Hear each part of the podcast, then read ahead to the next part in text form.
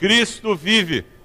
Quantas pessoas elas podem até dizer, é, parece que sim, o cristianismo fala isso, ensina isso, mas eles não têm essa convicção. É por isso que morte é um assunto tão complicado para tanta gente.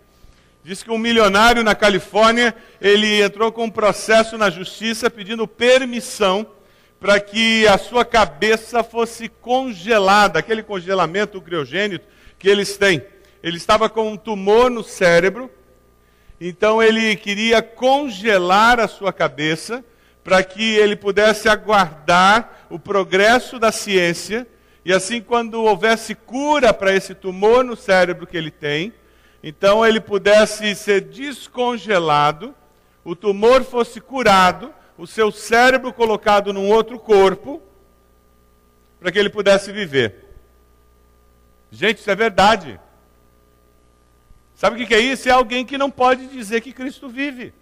Ele não tem esperança de vida eterna. Ou ele faz tudo para garantir essa vida, ou ele fica desesperado. É por isso que as pessoas se agarram a essa vida com tanto desespero. E quando a gente celebra o domingo da ressurreição, ainda mais um domingo lindo como esse, dá uma olhadinha lá para fora. Olha que coisa linda. Quando você celebra um domingo de Páscoa como esse, você está celebrando o fato de que a morte é só um preâmbulo de algo muito melhor. A morte é o começo de algo muito melhor. Nós estamos celebrando que existe vida e uma vida muito melhor.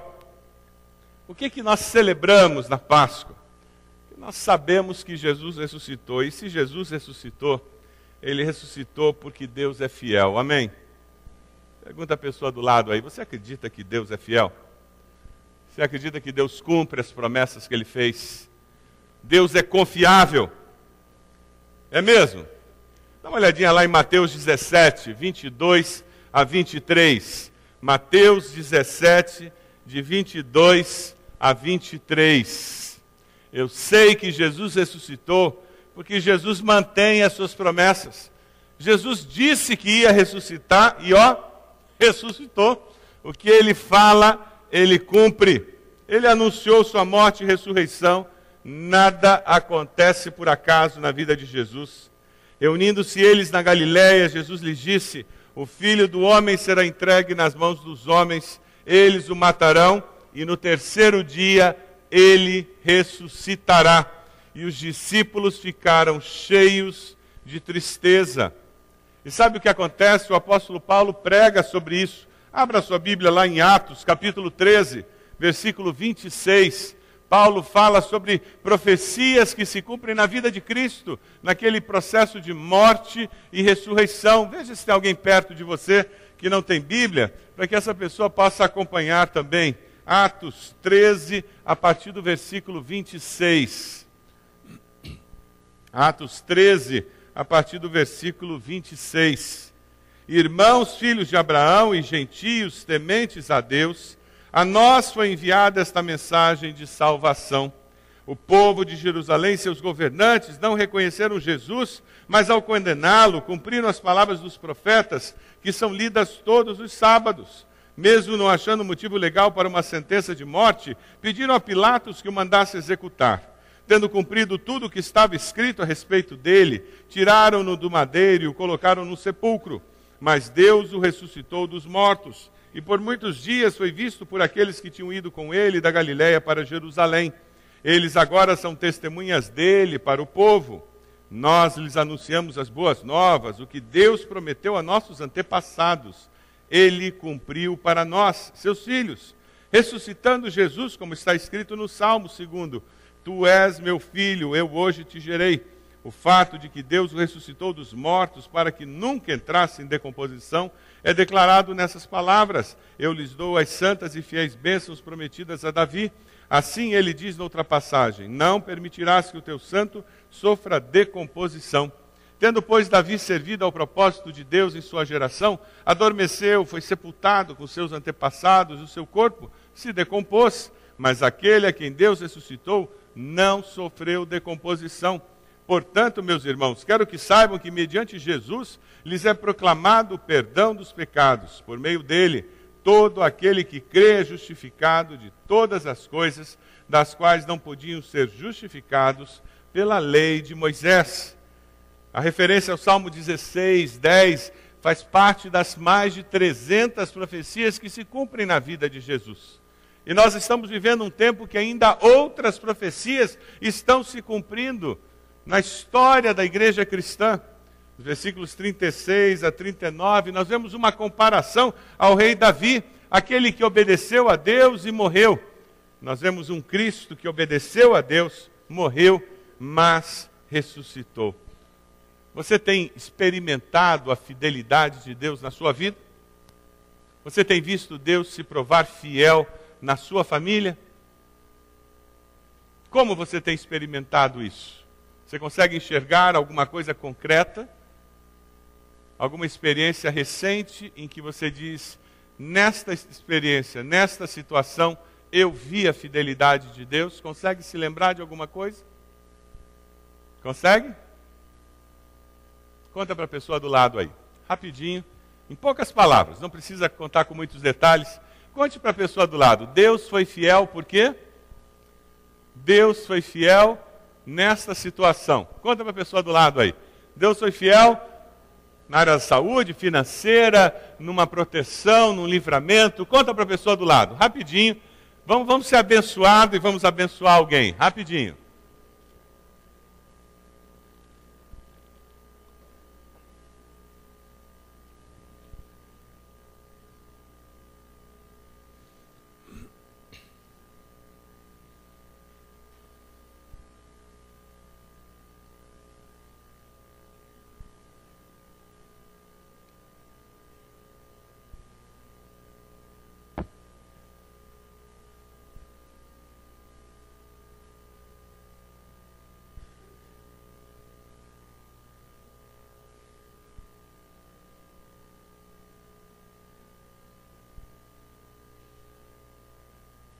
Nós temos tantas razões para dizer que Deus é fiel.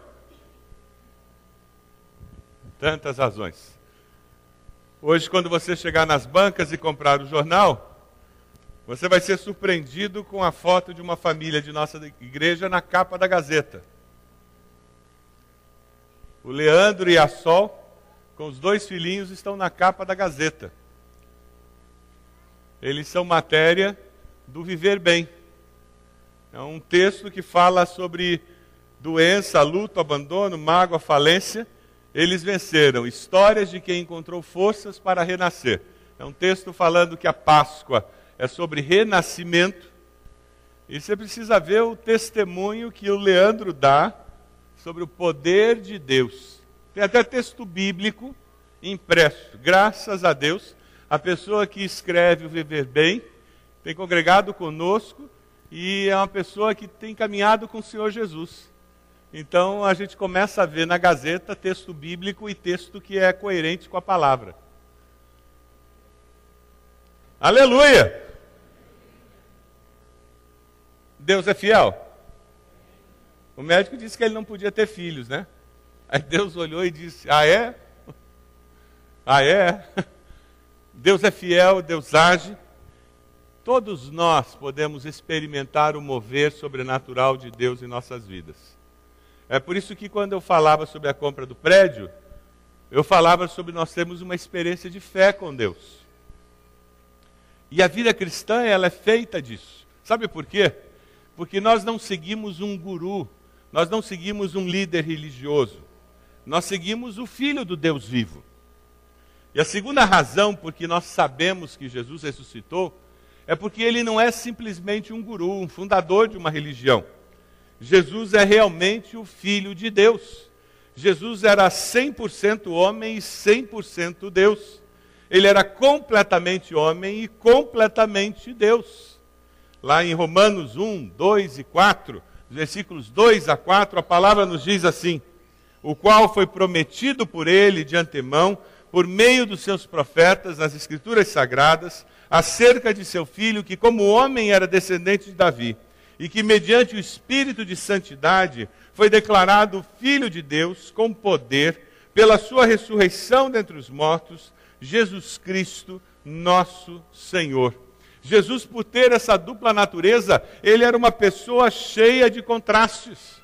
Ele se limita e habita entre nós. E quando nós estudamos a história do Natal, nós vemos o Deus Todo-Poderoso se fazendo carne e escolhendo se autolimitar e viver entre nós. Ele não precisava sentir fome, ele não precisava sentir sede, ele não precisava sentir cansaço, ele não precisava sentir a limitação de um corpo humano, mas ele escolhe fazer isso porque ele escolhe se autolimitar para que eu e você pudéssemos nos identificar com ele, pudéssemos perceber quem ele é, pudéssemos nos sentir amados por ele. Porque Deus é espírito, nós temos muita dificuldade de nos identificarmos com Ele, porque nós somos de carne e osso. E Deus desce dos céus à terra para nos ajudar a entender quem Ele é e a nos sentirmos amados.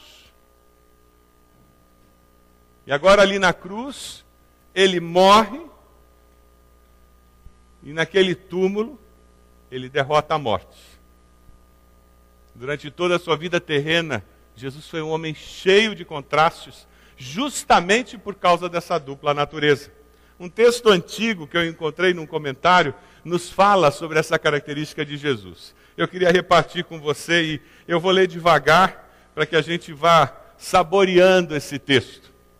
Falando sobre Jesus, ele diz: Ele, que é o pão da vida, começou o seu ministério jejuando. Ele, que é a água da vida, terminou o seu ministério com sede na cruz. Cristo sentiu fome como homem, porém alimentou o faminto como Deus. Ele estava cansado, porém é Ele quem dá descanso para as nossas almas. Ele pagou impostos, porém Ele é o Rei. Ele foi chamado de enviado de Satanás, porém expulsou os demônios das pessoas. Ele chorou, porém é aquele que enxuga as nossas lágrimas. Ele foi vendido por 30 moedas, porém é aquele que comprou a nossa salvação. Ele foi levado como um cordeiro para o matadouro, porém ele é o bom pastor. Ele deu a sua vida e morrendo destruiu a morte para viver eternamente. Nós só poderíamos encontrar tantos contrastes na vida de alguém que é completamente Deus e completamente homem. Jesus é o Senhor de todo o universo. Um professor da Duke University, ele escreve um artigo muito interessante falando sobre a Páscoa e sobre os contrastes que nós encontramos na mensagem da cruz e da ressurreição.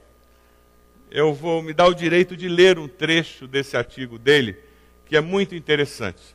E ele diz: se nós cristãos parássemos para pensar na mensagem da cruz, nós mesmos nos assustaríamos com o que nós estamos propondo ao mundo. É por isso que as pessoas que não estão acostumadas com a mensagem cristã se assustam tanto. É por isso que alguns têm tanta dificuldade em aceitar a Cristo como Salvador.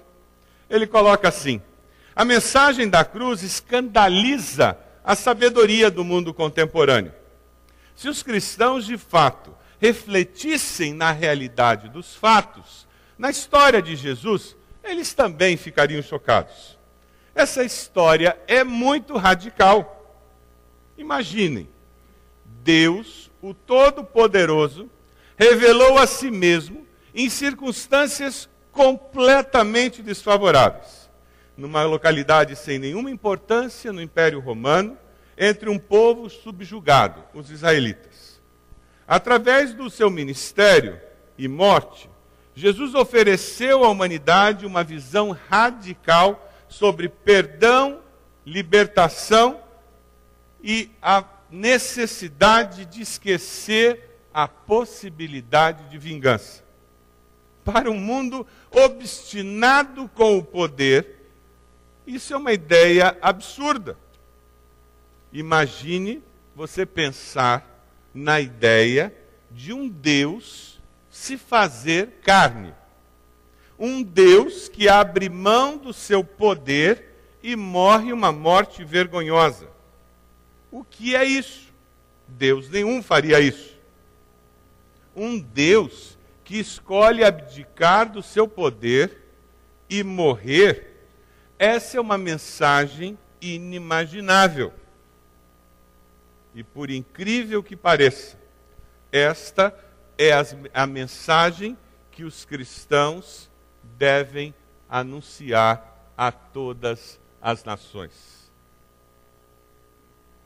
A mensagem da Páscoa, ela pode ser resumida em João 11, do versículo 25 a 26. Vamos ler todos juntos? Disse-lhe Jesus: Eu sou a ressurreição.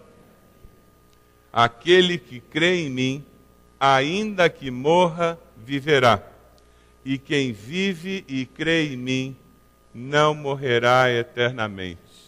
Você crê nisso? Disse-lhe Jesus: Eu sou a ressurreição e a vida. Aquele que crê em mim, ainda que morra, viverá, e quem vive e crê em mim, não morrerá eternamente. Você crê nisso? Você crê que Jesus é o Filho de Deus? Mesmo? Você tem essa convicção? Você crê que Jesus morreu e ressuscitou por amar você? É inegociável esta verdade do cristianismo. Cristianismo é muito mais do que um agrupamento de valores éticos. Ser cristão é muito mais do que agir de uma forma cordata. Recentemente eu ouvi alguém dizer: Ah, Fulano de Tal é um verdadeiro cristão.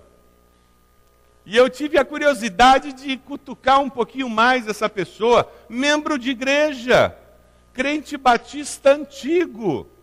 E eu cutuquei ele mais um pouquinho e disse: É mesmo, mas como assim? Não, uma pessoa muito honesta, uma pessoa muito correta, uma pessoa muito justa, uma pessoa muito trabalhadora. E eu disse: É mesmo, e o que mais? Ah, é uma pessoa muito amiga. E ele foi falando sobre vários princípios e valores éticos cristãos. Em momento nenhum esta pessoa falou em ressurreição. Essa pessoa falou em fé em Cristo. Essa pessoa falou em renascimento. Se nós reduzirmos o ser cristão a ter princípios éticos, nós acabamos com a fé cristã. Nós a reduzimos a ser simplesmente mais uma entre as milhares religiões que existem na face da terra. Se o seu cristianismo for reduzido a simplesmente fazer o bem, ser uma pessoa que adota determinados princípios éticos, que adota determinadas liturgias, você não entendeu o que é ser cristão. A Páscoa, que se repete anualmente, deve nos levar a refletir sobre renascimento. Porque quem não nasceu de novo não verá o reino de Deus.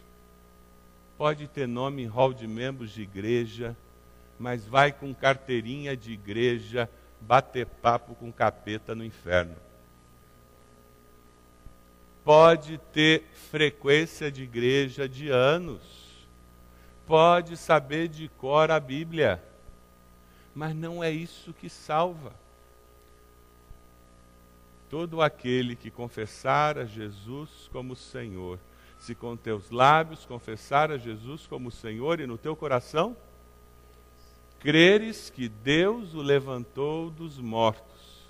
Você crê que Deus levantou Jesus dos mortos? A minha mente treinada para trabalhar na área de exatas, por causa do curso de engenharia, ela teve muita dificuldade para trabalhar com essa dimensão da ressurreição. Esse foi um dos meus grandes desafios na vida cristã. Porque era algo muito sobrenatural para eu lidar. Esse negócio de ressurreição foi complicado para mim. E se você tem dificuldade, por favor, procure ajuda.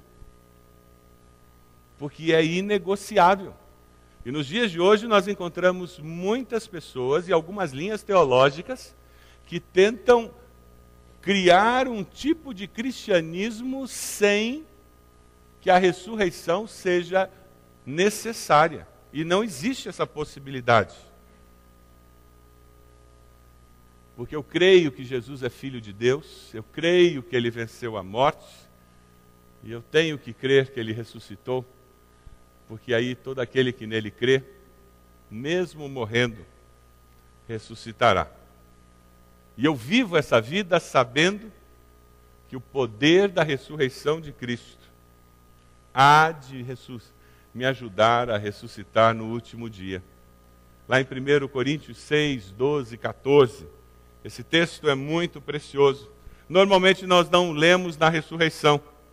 1 Coríntios 6, 12, 14, a Bíblia diz assim: Tudo me é permitido, mas nem tudo convém. Tudo me é permitido, mas eu não deixarei que nada me domine. Os alimentos foram feitos para o estômago, o estômago para os alimentos, mas Deus destruirá ambos. O corpo, porém, não é para a imoralidade, mas para o Senhor, e o Senhor para o corpo. Por seu poder, Deus ressuscitou o Senhor e também nos ressuscitará. O poder da ressurreição do Senhor, ele vai me ressuscitar. E é interessante porque esse poder da ressurreição aparece dentro de um contexto do exercício da liberdade cristã. Eu queria destacar isso dentro do, desse contexto de olhar para Cristo, alguém que me dá essa nova vida, me dá essa possibilidade de viver com certeza de vida eterna, e pensar em como eu vivo essa vida hoje com a certeza de vida eterna. Nos dias de hoje, nós perdemos muito esse conceito de como usar a liberdade cristã de uma maneira adequada. O humanismo tem feito com que nós vivamos muito voltados para nós mesmos. E o hedonismo tem feito com que eu me volte para mim e queira viver simplesmente fazendo aquilo que me dá prazer, aquilo que eu gosto de fazer. Então, se eu estou afim de ficar vendo o jogo de futebol, eu fico e não me interessa. E nós lidamos esse, com esse problema com nossos filhos. Ah, e a maioria dos jovens, eles querem fazer o que eles gostam de fazer. Então nós temos muito mais dificuldade do que os nossos pais para lidar com os nossos filhos, porque eles não conseguem entender o conceito de responsabilidade. Não é que antigamente o adolescente e o jovem não tivessem essa dificuldade, eles também tinham. Só que eles tinham um pano cultural que valorizava disciplina e responsabilidade. Nos nossos dias, por causa do humanismo e do hedonismo, nós não temos um pano de fundo cultural que valorize responsabilidade e disciplina. Ou seja, não existe nenhum apoio cultural para que esses valores sejam exercidos na vida dos jovens e adolescentes, particularmente. Então, os pais estão sozinhos nessa luta. Ou seja, você ser disciplinado é você ser esquisito. E nós adultos também estamos enfrentando isso. A tendência é eu faço o que eu tenho vontade de fazer. Então, se eu estou afim de ir à igreja, eu vou. Eu não vou à igreja porque é a coisa certa. Se eu estou afim de limpar a casa, eu limpo. Se eu não quero, eu não limpo. Se eu estou afim de estudar, eu estudo. Se eu não estou afim, eu não estudo. Se eu estou afim de fazer alguma coisa, eu faço. Se eu não estou afim, eu não faço ah, nós não valorizamos na nossa cultura disciplina, nós não valorizamos na nossa cultura fazer algo porque é a coisa certa. E isso tem influenciado de uma maneira absurda o conceito de vida cristã. Porque ninguém cresce na vida cristã fazendo simplesmente o que quer fazer. Eu cresço na vida cristã fazendo o que eu sei que Deus espera que eu faça. Porque é um exercício. Nenhum atleta consegue ser um atleta do nível olímpico fazendo o que ele quer fazer. o, aquele Cielo que bateu vários recordes mundiais, ele não fez isso acordando a hora que ele quer acordar e treinando quando ele está com vontade de treinar. Não, não foi não. Ele treina quando ele tem que treinar e ele, ele acorda a hora que o treinador diz que ele tem que acordar. Ninguém passa no vestibular indo para o cursinho quando quer ir e estudando quando está com vontade de estudar. E nós sabemos disso. Esse texto, no versículo 12, ele trabalha com esse conceito para nós. E eu queria trazer isso, esse conceito para nós, fechando essa ideia de crer em Cristo e viver a vida cristã nesse mundo, enquanto não vivemos a vida eterna com Deus. Tem uma frase que eu queria deixar com os irmãos: nem tudo que me parece bom e me dá prazer deve fazer parte da minha experiência de vida. É uma frase que é contra a cultura. Essa frase é contra a cultura.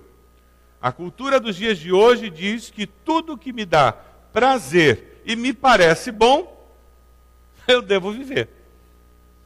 E o que as Escrituras estão nos dizendo é: nem tudo que me parece bom e nem tudo que me dá prazer deve fazer parte da minha experiência de vida. A vida cristã ela deve ser pensada, avaliada. Deixa esse slide aí, porque eu queria fazer algumas perguntas para nós refletirmos. Quando você vive a vida cristã, essa vida do Cristo ressurreto, não mais eu vivo, mas Cristo vive em mim. Quando eu experimento esse poder da ressurreição na minha vida, eu faço perguntas como: quais são as possíveis implicações disso que eu vou fazer ou deixar de fazer para o meu futuro? Então eu vou decidir se eu faço ou não faço, pensando no meu futuro. Quais são as possíveis implicações disso que eu vou fazer ou deixar de fazer para os meus irmãos em Cristo? Então eu decido se faço ou deixo de fazer alguma coisa à luz dos irmãos em Cristo ao meu redor. Quais são as possíveis implicações nesse fazer ou deixar de fazer para a minha igreja, o corpo de Cristo?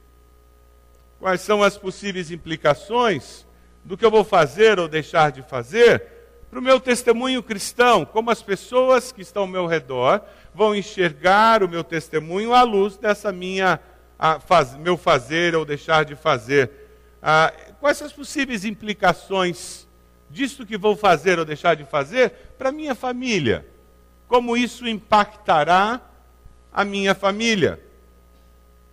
E talvez a pergunta primordial e, e a pergunta que se torna a pergunta guarda-chuva: ah, como isto afetará, trará glória ao meu Deus? De que maneira isto que eu vou fazer ou deixar de fazer trará glória ou não ao meu Deus? Quando nós vivemos a vida do Cristo ressurreto, quando nós vivemos com o poder da ressurreição na nossa vida, nós começamos a fazer esse tipo de pergunta. É por isso que o apóstolo Paulo junta o poder da ressurreição com essa questão do tudo me é permitido. Ele não desvincula. A ressurreição não fala só sobre a vida depois da morte. E nós temos a mania de colocar a ressurreição só para depois da morte. O poder da ressurreição está tremendamente vinculado ao hoje, aqui e agora. E não só o, o lá depois. O poder da ressurreição está vinculado ao aqui, já, aqui, agora. Eu queria compartilhar com vocês dois textos preciosos para nós lermos juntos. Textos que estão em 1 Coríntios, Vamos ler juntos?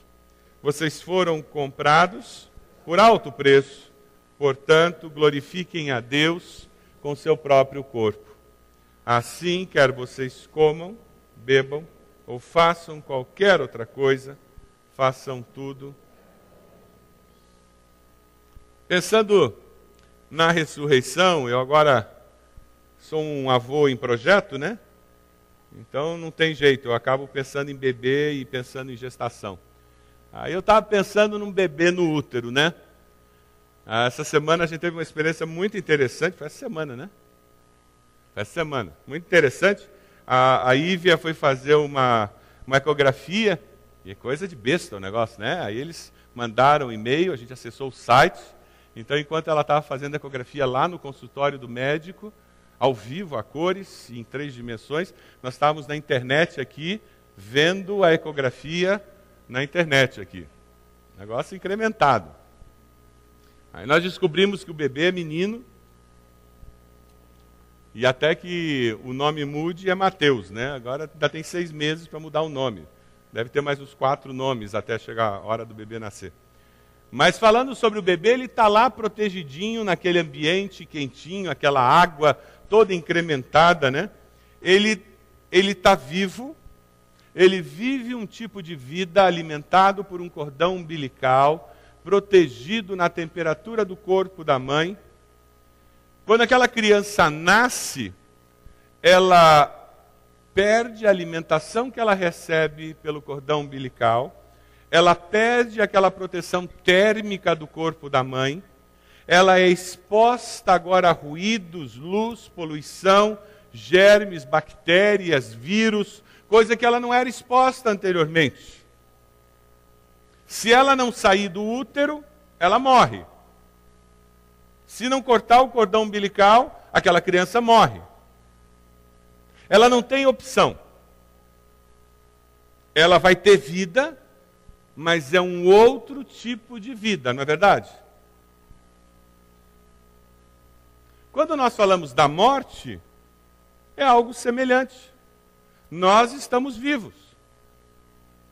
E um dia vai chegar a hora em que essa vida acaba. E não há opção. Acaba. E começa um outro tipo de vida.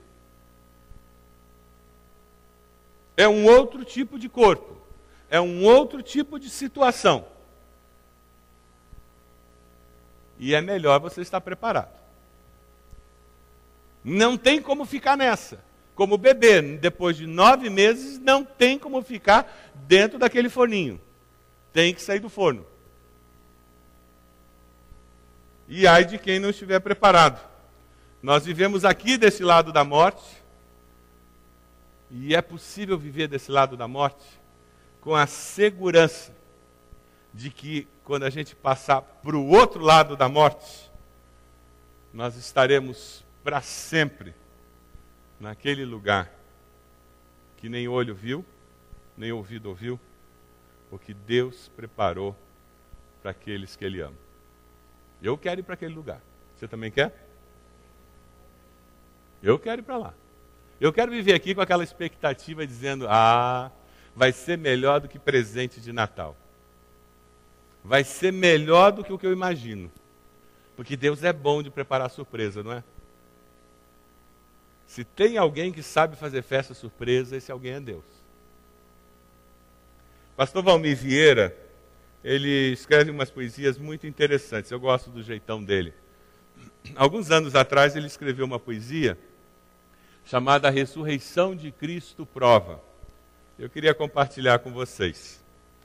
Ele escreve assim: A ressurreição de Cristo prova que a vida é mais forte do que a morte, que o túmulo não põe o ponto final na existência, que o bem sobrepuja todo o mal que a maldade não prevalecerá para sempre, que o amor é mais resistente que o ódio, que o amor sobreviverá a tudo quanto possam fazer com ele, que a verdadeira esperança não é a última que morre, ela verdadeiramente nunca morre, que qualquer tragédia nunca será maior que o poder e a graça de Deus a ressurreição de Cristo prova que não há vida que não possa ser transformada, nem pecado que não possa ser perdoado, que depois de toda a cruz e sofrimento há sempre a coroa e a glória. A ressurreição de Cristo prova que só podem experimentar as bênçãos da ressurreição os que creem no Cristo vivo que ressuscitou eternamente. Amém?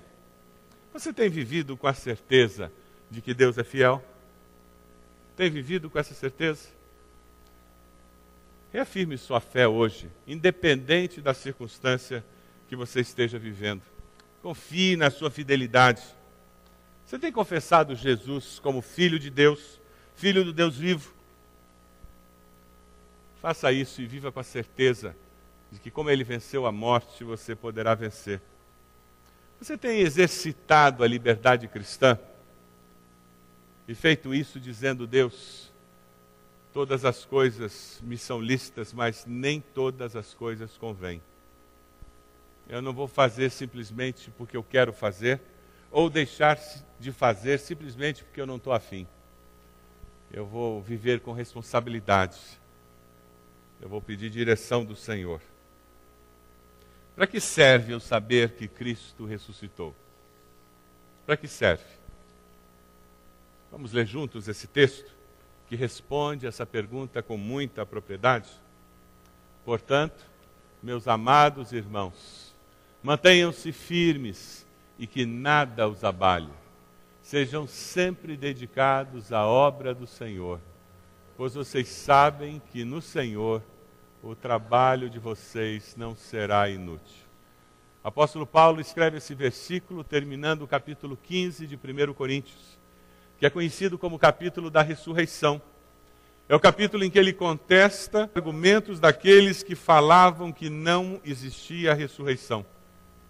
E quando ele termina de contra-argumentar aqueles que diziam que não existia a ressurreição, ele fecha aquele capítulo sem falar em ressurreição, mas falando na boa obra, dizendo: Meus irmãos, deixem estes que dizem que não há ressurreição para trás, foquem naquilo que interessa, se ocupem fazendo a boa obra, porque a obra que nós fazemos para o Senhor nunca será em vão.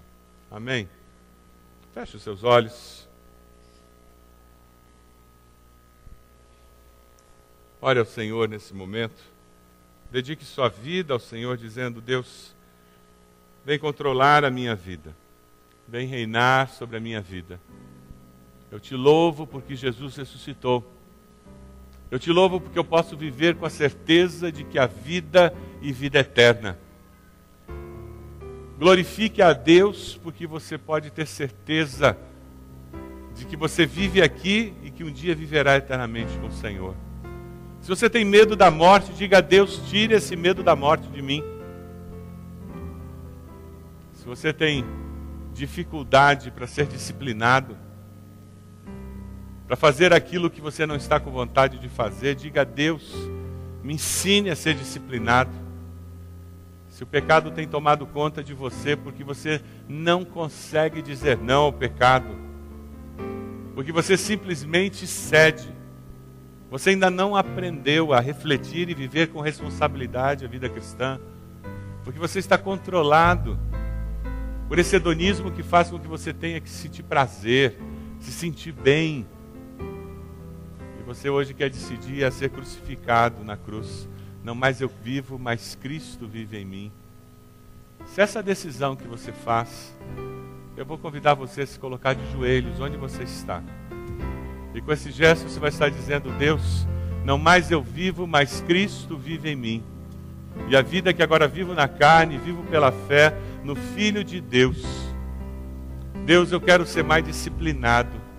Eu quero fazer aquilo que eu sei que é certo. Eu quero que o Senhor controle a minha vida. Eu quero que o Senhor me dê disciplina, que o Senhor controle a minha existência, Deus. Ó Pai, eu quero que o Senhor me dê certeza de vida eterna. Que o Senhor me dê alegria de fazer a coisa certa. E Deus, mesmo que eu não sinta alegria, eu vou fazer. Deus, eu, mesmo que eu queira fazer a coisa errada, eu vou deixar de fazer a coisa errada. Porque eu sei, eu vou viver por convicção. E não por conveniência, não por prazer. O poder da ressurreição de Jesus vai me dar uma nova vida. Reina em mim, Senhor. Reina em mim, Senhor. Ó Deus, nós oramos pedindo que o Senhor esteja reinando em nossas vidas. Que o poder da ressurreição, aquele poder que levantou Jesus da morte, esteja nos levantando para uma nova vida. Ó Deus, nós clamamos em nome de Jesus. Que nessa Páscoa o Senhor faça uma nova vida em nós. Que o Senhor nos dê a vitória sobre o pecado. Que o Senhor nos dê a vitória sobre a indolência. Que o Senhor renove em nós um compromisso contigo. E nós queremos fazer isso para a glória, honra do Senhor. Abençoa teus filhos que de joelhos estão dizendo: Eu me entrego, eu assumo um novo compromisso com o Senhor. Ó oh, Deus amado, glorifica o teu nome no nosso meio. Essa é a nossa oração, Senhor. Nós a fazemos em nome de Jesus. Amém. Senhor.